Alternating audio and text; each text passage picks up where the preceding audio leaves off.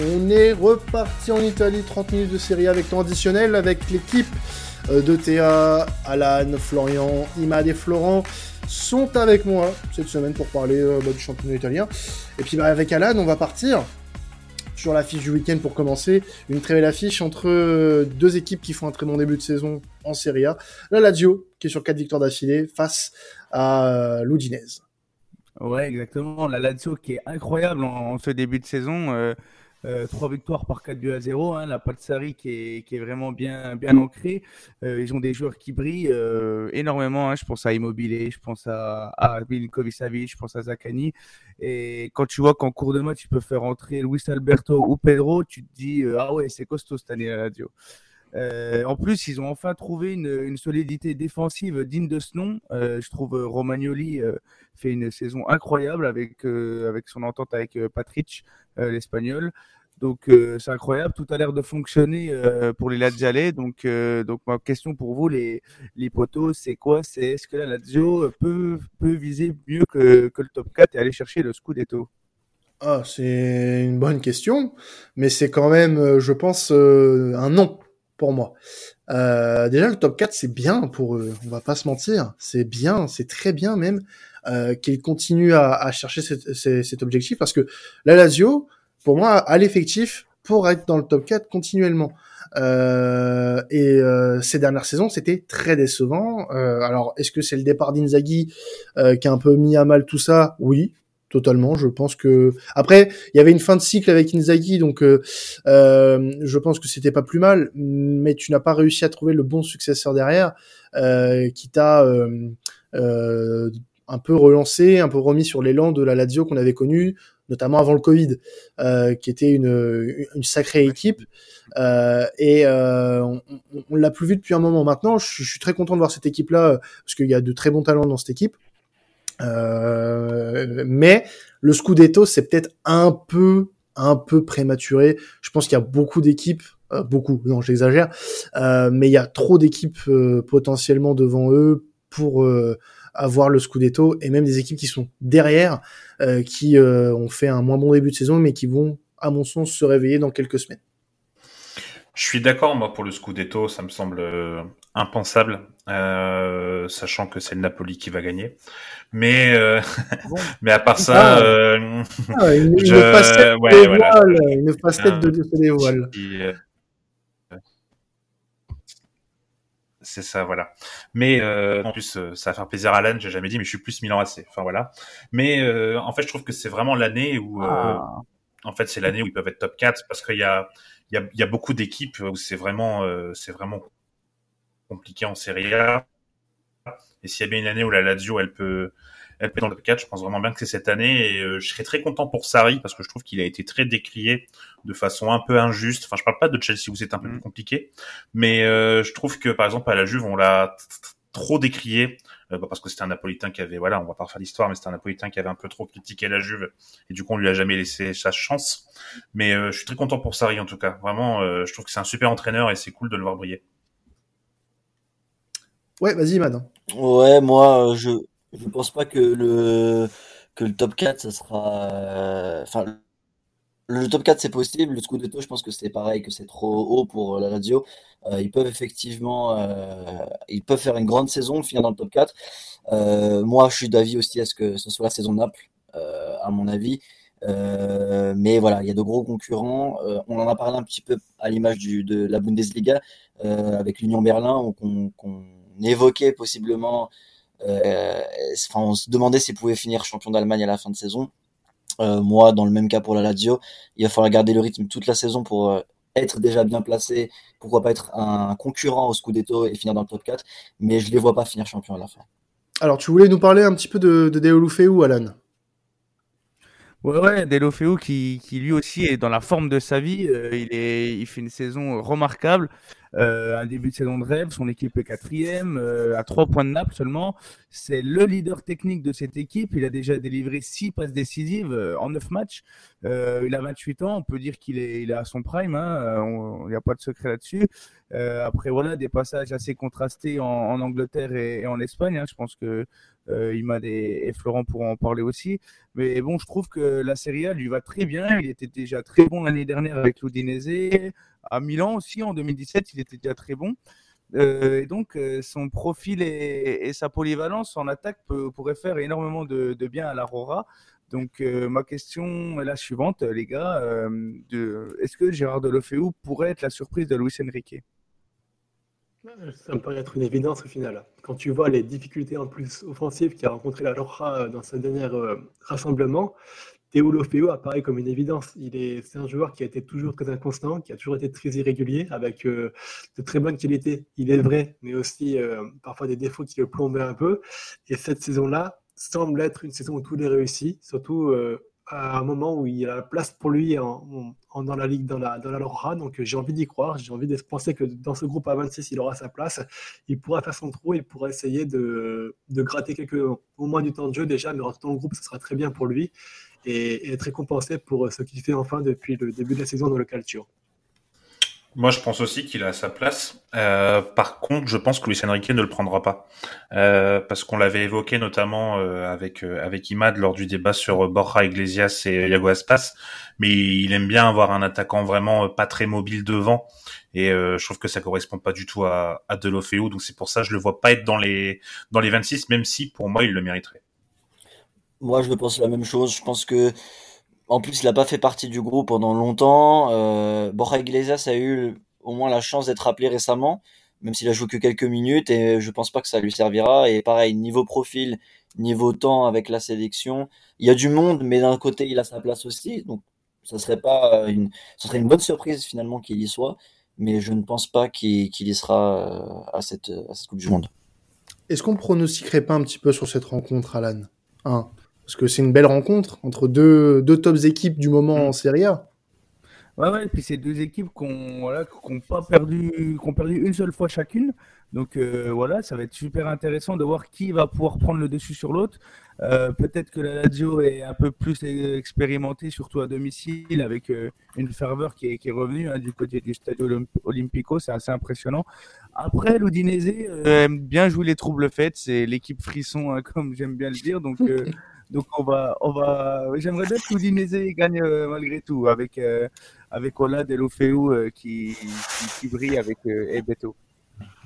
Moi, je vois bien une victoire de la Lazio pour continuer sur la belle série. cinq victoires d'affilée. en plus, là, à domicile. donc, et puis, c'est des grosses victoires en plus à la Lazio hein, ces derniers temps. Mmh. je vois pas trop ce qui peut les stopper actuellement.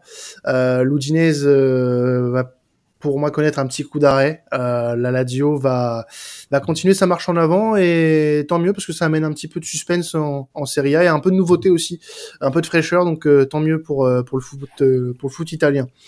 passons à un autre match puisque là c'est le derby de Turin entre le Torino et la Juventus, euh, une équipe de la Juve qui va mal, on en parlera un petit peu tout à l'heure. Mais on va en profiter pour introduire la nouvelle chronique de notre cher ami Alan, puisque, voilà, vous le saviez, la semaine dernière, nous avions le, mot muscadin, n'est-ce pas? Euh, Voilà. Et euh, nous allons euh, partir sur un autre mot qui est d'une toute autre, nature. Je te laisse la place, Alan. Alors, messieurs, dames, il s'agit du mot bobèche. Bobèche, donc un, mot impressionnant, c'est ma grand-mère qui l'utilisait souvent. Euh, ma grand-mère qui me disait Alan, arrête de faire ton bobèche, t'es un bobèche, etc. Un bobèche, c'est quoi? Un bobèche C'est un bouffon. Et c'est un gros bouffon.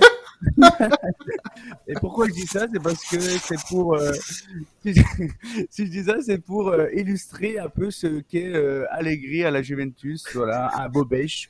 Allegri qui, qui sombre, qui fait sombrer la Juventus, qui la met dans une dans une dimension catastrophique. Il a mais par contre, ce qui est bien avec Allegri, c'est qu'il a battu des records cette semaine. Il est incroyable cet entraîneur. Je vais vous les citer. Euh, il a euh, fait le pire début de saison de l'histoire en Ligue des Champions. Il a fait le pire début de saison de l'histoire de la Juventus en championnat. Il a offert la première victoire en Serie A de l'histoire à Monza. Euh, c'est la première fois que la Juventus affiche trois défaites après quatre journées de Ligue des Champions. Et le Maccabi Haïfa n'avait pas gagné un match de Champions League depuis 2002. Donc euh, je pense qu'on peut féliciter la performance. Je, me permets d'applaudir euh, la performance d'Allegri qui est sensationnelle parce que ce qu'il fait, c'est assez hallucinant. Et le pire, c'est que voilà, la Juventus, elle enchaîne, euh, elle continue avec Allegri parce que y a, déjà, il n'y a pas d'alternative. Et de deux, on en a déjà parlé dans les anciens podcasts, c'est le coût du licenciement qui est trop important. Donc euh, c'est dramatique ce qui se passe. D'ailleurs l'équipe est l'équipe est mise au vert. Hein. Donc euh, jusqu'à jusqu'à samedi l'équipe euh, l'équipe reste reste au camp d'entraînement. L'ambiance doit être catastrophique. Donc donc voilà l'ambiance qui règne à, à Turin en ce moment. Mais pourquoi on n'envisage pas potentiellement le retour de Pirlo? Euh, oui, bah Pirlo qui est, qui est actuellement son club, hein, c'est, bien ce que tu dis. Bah, en fait, c'est parce que euh, Pirlo n'a pas n'a pas convaincu non plus. Hein, pour le peu qu'il a entraîné, on l'a trouvé assez euh, assez moyen, mais force est de constater que ça reste mieux que ce que propose Allegri. Donc euh, c'est vrai que c'est une, une position qui pourrait être intéressante, surtout que je pense pas que Pirlo demanderait un, un énorme salaire. Donc euh, donc voilà, c'est c'est quand même très très très compliqué ce qui se passe. Mais on, on le dit depuis le début de la saison de temps additionnel que ce monsieur est un bobèche, que ce monsieur, euh, que ce monsieur est un énorme bouffon. Euh, ce qu'il fait avec la Juve, euh, il est en train de la détruire. Il est en train de, de quasiment, enfin, j'allais dire détruire un, un, un héritage, mais c'est un peu ça quand même. Euh, t'es es en train de, t'es en train de, de chier littéralement sur un sur un club historique. Euh, de par euh, de par les, les, les, les, stats que nous a donné Alan et de par bah, le jeu tout simplement. Et le dernier match face au Maccabi Haïfa, mais c'est une honte, c'est une honte d'avoir perdu face au Maccabi Haïfa et d'être dans cette position là après quatre journées de Ligue des Champions. Euh, T'as de grandes chances après la cinquième d'être éliminé de la phase de poule. Je rappelle que dans ce podcast en début septembre, notre cher Florian disait que la Juve finirait troisième de ce groupe. Il est fort, il est fort. Il est fort, il est très fort. Bon, Prends exemple, Alan. Prends exemple, Alan, voilà. Il y a des gens qui sont bons pour les pronos, d'autres pas. Après, il y en a qui sont bons pour trouver des mots de la semaine, d'autres pas, tu vois. Ça, c'est... chacun, chacun son talent.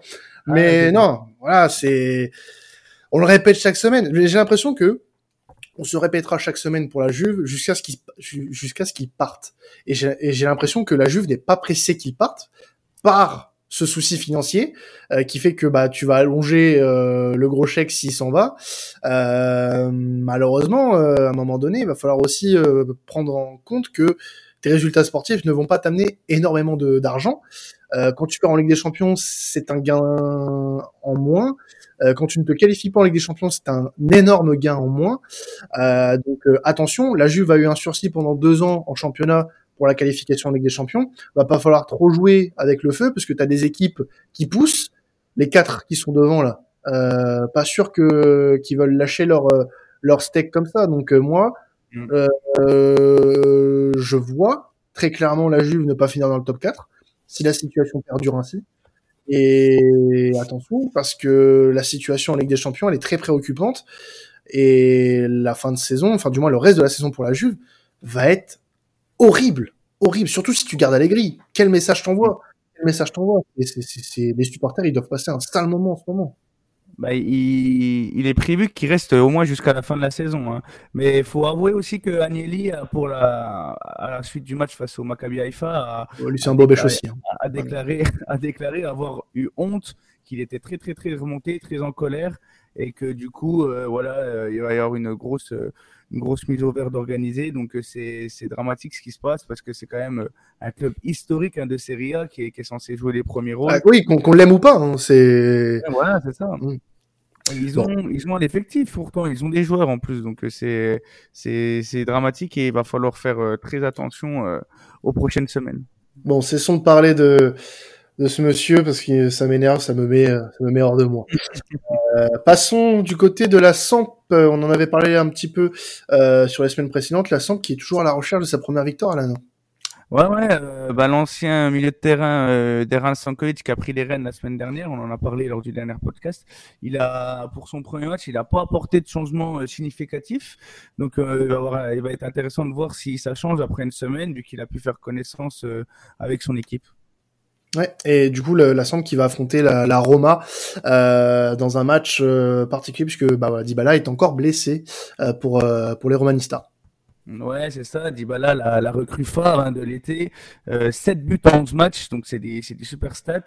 Euh, c'est un super joueur, très habile avec le ballon, on le connaît tous, mais malheureusement, le, le mec, il est, il est trop fragile et ça doit être euh, tellement frustrant pour lui.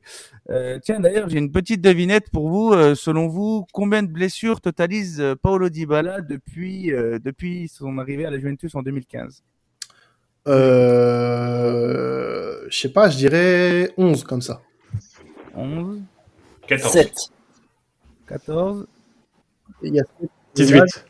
18 Sept. pour Flo. Ouais. 7. Eh ben, le grand vainqueur, eh ben, c'est personne qui l'a, mais c'est Flo, Florent le plus proche. Il en est à 20. C'est incroyable. Et depuis, depuis, quelle, depuis quelle année? Depuis son arrivée à la Juventus, donc juste après Palerme en 2015. Et ça se totalise à combien de matchs d'absence? Parce que ça, sur Transfer Market, c'est des, des choses que tu peux voir. Euh, mais c'est 20, c'est énorme. C'est, Ah, vous vous rendez compte quand même Parce que même si c'est bon. Ouais, voilà, c'est. Enfin, je j'arrive pas à me dire que. euh, mais après, bon, ça explique certaines choses. Ça explique certaines choses. Euh, mais non, mais c'est tout simplement énorme, euh, Alan. Ouais, ouais, c'est énorme. Donc, euh, on sait même pas s'il pourra disputer la Coupe du Monde, hein, parce que là, il est blessé jusque pendant trois Ah oui. semaines. Donc, euh, donc, ça reste à voir. Euh, donc, c'est inquiétant, surtout que voilà, il a été accueilli comme un, comme un prince, hein, comme un héros à Rome. Donc, euh, moi, je me posais la question pour vous, les gars, est-ce que finalement, Dybala, c'est pas un cadeau empoisonné? Bah non, c'est pas un cadeau empoisonné, puisqu'on savait à quoi on allait s'attendre avec la Roma, il n'y a aucune surprise. C'est déjà une très belle opportunité qu'ils ont pris et qu'ils ont eu de signer gratuitement parlant. Mais s'il était gratuit, c'est que forcément, euh, il y avait embrouille sous roche, on va dire. Et l'embrouille sous roche, c'est justement ses blessures. Donc euh, quand il est disponible, il arrive à apporter à la Roma de très belles choses et puis il est en partie responsable justement du bon début de saison de la Roma, mais enfin, en tout cas des bonnes choses qu'on peut voir chez la Roma. Mais il n'y a aucune surprise sur le fait qu'il allait se blesser et qu'il allait être indisponible pendant une certaine période. Moi, je suis d'accord aussi. Cadeau empoisonné, le mot est dur dans le sens où il a quand même, tu t'as dit tout à l'heure des stats qui étaient plutôt positives de sa part. Cadeau empoisonné, c'est si vraiment, pour moi, il jouait, il se blessait, il n'avait pas fait un match euh, de la saison, et euh, lorsqu'il est là, il apporte rien. S'il apporte quand même quelques bonnes choses à la Roma, cadeau empoisonné, je trouve le mot un peu fort, personnellement. Je suis entièrement d'accord et je vais un peu rejoindre les deux avis dans le sens où euh, si Dybala est à la Roma, c'est parce que effectivement il y a des blessures et voilà c'est un genre gratuit. Mais en fait l'erreur qu'il faut pas faire, surtout avec Dybala malheureusement malgré tout son talent, c'est qu'il faut pas dépendre de lui. Et c'est difficile. C'est difficile. Hein. Voilà. Voilà, Parce parce, que la Roma n'a pas un effectif non plus euh, euh, pléthorique. Et, et, et je me suis amusé là parce que j'ai trouvé le le l'historique des blessures depuis qu'il est en Italie. Il a raté en l'espace de 7 ans 67 matchs. Oh, c'est 67 matchs, c'est c'est c'est horrible. C'est dont 65 avec avec le, avec la Juve forcément parce qu'il est là depuis que euh, depuis août. Hein. Mais 67 rencontres manquées, c'est c'est tout simplement c'est délirant. C'est délirant quand quand t'aspires à être un, un un joueur assez important. Euh, c'est puis c'est c'est des problèmes musculaires tout le temps. C'est musculaire tout le temps. C'est il faut aller un petit peu à la salle, hein, Paolo. Hein. C'est faut, faut se muscler un petit peu tout ça, quoi. C'est c'est plus possible. Et au-delà d'être compliqué, je dirais que surtout le mot c'est dommage parce que que ce soit à la Juve, puis maintenant à la Roma où justement il avait ce, ce comme tu as dit Alan, il arrivait comme un prince, euh, un joueur d'Ibala, on l'a vu commencer à éclore, on voyait le petit crack, on avait des grandes ambitions pour lui, c'est un des joueurs qu'on voyait peut-être ballon d'or plus tard ou en tout Mhm. cas faire partie régulièrement du top 5 euh, des meilleurs joueurs du monde chaque saison et même à la Roma où on se dit qu'il va se relancer et même là les blessures le rattrapent. Donc c'est vraiment hyper dommage pour un joueur aussi talentueux de, de ne pas pouvoir euh, euh, exploser. J'ai peur qu'il passe à côté de sa carrière. En plus, c'est sur le, le penalty euh, qui marque, qui, qui dit qu'il peut plus sortir. Il est sorti en pleurs, donc ça fait mal parce que c'est quand même un Ah, joueur qui, triste. qui est voilà, qui, est, qui a de l'em- qu'on a de l'empathie pour ce genre de joueur et du coup, euh, j'espère qu'il, que c'est pas terminé. J'espère qu'il trouvera la, la recette miracle pour pour perdurer, perdurer pardon dans le football. En tout cas, on pourrait lui donner le trophée à Abu Dhabi, il le mérite amplement. Ah, ça, ouais, le, le trophée Diaby Gourcuff, il est hein. Ouais, non, mais non, mais là, ça fait beaucoup quand même. hein. Je, je veux bien que ce soit un très bon joueur, mais s'il commence comme ça, après, il a de très bonnes stats, hein, c'est pas le souci, mais je sais pas. En plus, là, on parle d'une absence euh, potentielle pour la Coupe du Monde. Euh, c'est pas, c'est pas rassurant. C'est pas rassurant, surtout que la Roma a des ambitions. Donc, euh, non, non, je, je peux, je, je pense que je suis en droit d'émettre des réserves sur ce monsieur. Euh, le focus de la semaine d'Alan, euh, bah, c'est sur euh, Ribéry, puisqu'on n'en avait pas parlé euh, dans cette émission depuis l'annonce de la retraite de Franck Ribéry. Va devenir un, ambassadeur de, son club actuel, du dernier club officiellement de sa carrière, hein, le Salernitana. Euh, donc tu voulais qu'on en parle un petit peu, Alan, du coup. Ouais, ouais, parce que voilà, je trouve que c'est un peu passé à la trappe cette info, alors que euh, voilà, Franck Ribéry, c'est un immense joueur. Il était absent depuis mi-août. Il a, il a subi euh, plusieurs ex- examens qui ont engendré euh, le même constat. Ses, ses genoux euh, sont pétés, hein, ils sont, ils ont lâché. Et malheureusement, le, le Français a dû annoncer sa carrière. Donc, il, comme tu l'as dit, hein, il va rester jusqu'à la fin de saison à la Saler- Salernitana comme ambassadeur, jusqu'à ce qu'il fasse une résiliation de contrat euh, à l'amiable. Donc, euh, bon, je pense que Florian, Florian en parlera mieux que moi euh, lors de ses années Bayern. hein. donc, moi, je vais juste me centrer sur l'Italie euh, pour ce qu'il a fait, parce qu'il a quand même fait de, de très belles choses malgré euh, son âge. hein. il arrive à 37 ans. Il arrive en 2019. Il a accueilli comme euh, comme Dybala. Hein, il arrivait comme un héros. Les, les supporters de la Fiorentina n'en revenaient pas. Euh, il va faire un début de saison de Tony Truant. Il va même être élu joueur du mois d'octobre. hein, donc c'est c'est assez c'est assez impressionnant et malheureusement il va connaître un gros coup d'arrêt, ce qui va être euh, il va être en arrêt pendant dix semaines euh, à la Fiorentina.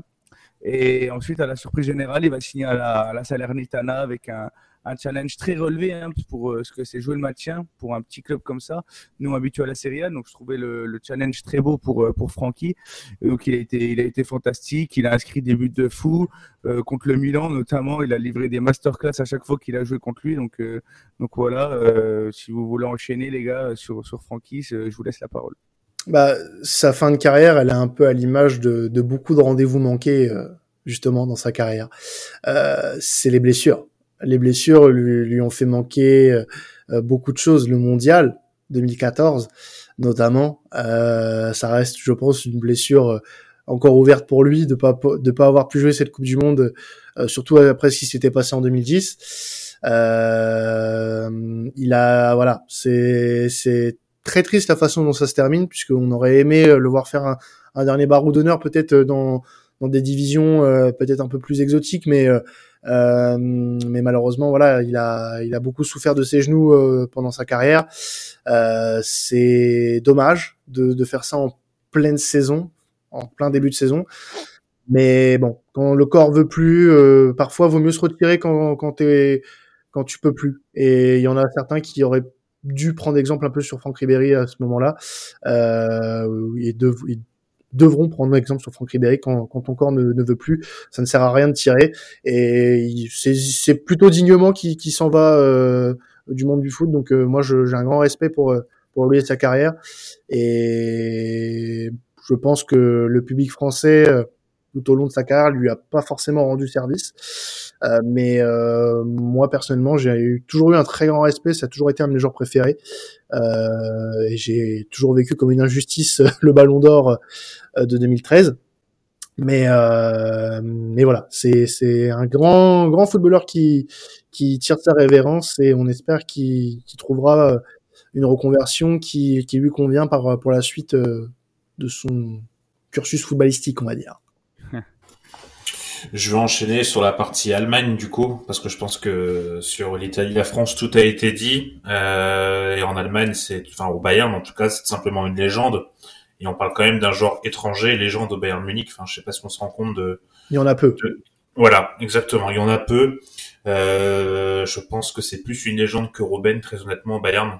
En tout cas, c'est comme ça qu'il est vu, parce qu'on parle beaucoup de doublette, mais je pense vraiment que Ribéry a encore plus marqué que Robben. alors moi, je fais pas partie de ceux qui sont scandalisés par par le Ballon d'Or 2013. Euh, en étant très fan de Cristiano Ronaldo. Donc je vous avoue ne pas être objectif pour le coup, mais je pense que c'est vraiment sa grosse blessure pour le coup. Euh, qui est mentale, qui a entraîné après ses blessures, notamment où il a loupé le mondial en 2014. Et je pense vraiment qu'il a été très très affecté euh, il s'est peut-être presque senti, comme il s'est senti euh, notamment jeune, un peu à l'écart de ce football. Et je pense que ça a vraiment laissé une trace dans son mental. Euh, ce, voilà, cet épisode du Ballon d'Or où euh, ça a été plus que compliqué pour lui, sachant qu'il avait vraiment tout gagné. Il avait fait une saison tout simplement stratosphérique. Et voilà, vraiment chapeau, chapeau Ribéry parce que comme comme Quentin l'a bien dit, c'était pas du tout gagné et faire 12 ans au Bayern même si la fin c'était peut-être un petit peu plus compliqué, mais entre les blessures et la vieillesse, c'est normal. En tout cas, franchement, euh, chapeau. Et je suis content que voilà, ce, sur ce podcast, on fasse un, une éloge à Ribéry parce que c'est vrai qu'en France, il a eu une image un peu écornée à cause de mm. de l'interview en claquette dans Téléfoot et puis son vocabulaire parfois qui voilà n'était pas au rendez-vous. Mais donc euh, voilà, je, je tenais à le dire. Non et puis moi j'ai moi j'ai surtout une, une image de, de Ribéry, c'est c'est 2006 2006, c'est c'est c'est le, le, le rookie, c'est c'est c'est c'est vas-y mon petit, c'est c'est c'est voilà, c'est France Espagne, c'est euh, des images qu'on qu'on voit un peu plus tard en off dans les vestiaires après France Brésil où euh, euh, où, c'est vraiment tu vois le, le, le gamin qui est, qui, est, qui, est, en qui est, qui est en extase devant devant des mecs comme Henri comme Zidane comme Barthez euh, qui fait tout ça, tu vois, c'est, c'est, c'est, j'ai revu, j'ai revu ces images là aujourd'hui. Euh, il y a un compte Twitter qui l'avait posé, je sais plus pourquoi, mais euh, c'est, c'est des images qui, qui me, euh, qui, qui, me laissent des bons souvenirs de lui. Il y a forcément des moins bons. T'as parlé de l'interview dans Téléfoot, Nice Na, c'est forcément des images qu'on, qu'on n'aurait jamais aimé voir de lui. Euh, mais il y a tellement, il y a tellement de belles images de lui sur un terrain euh, avec l'Olympique de Marseille. Et, il a une carrière tellement atypique. Euh, ce mec-là, il n'était pas prédestiné à avoir une telle carrière. Euh, vu, vu, vu, le début de carrière, on parle d'un gamin de Boulogne-sur-Mer qui galère, euh, qui va à Galatasaray, qui se fait recruter par l'Olympique de Marseille euh, pour une bouchée de pain. C'est un inconnu quand il arrive à Marseille et euh, il, il, te fait voilà des deux, deux ou trois saisons incroyables.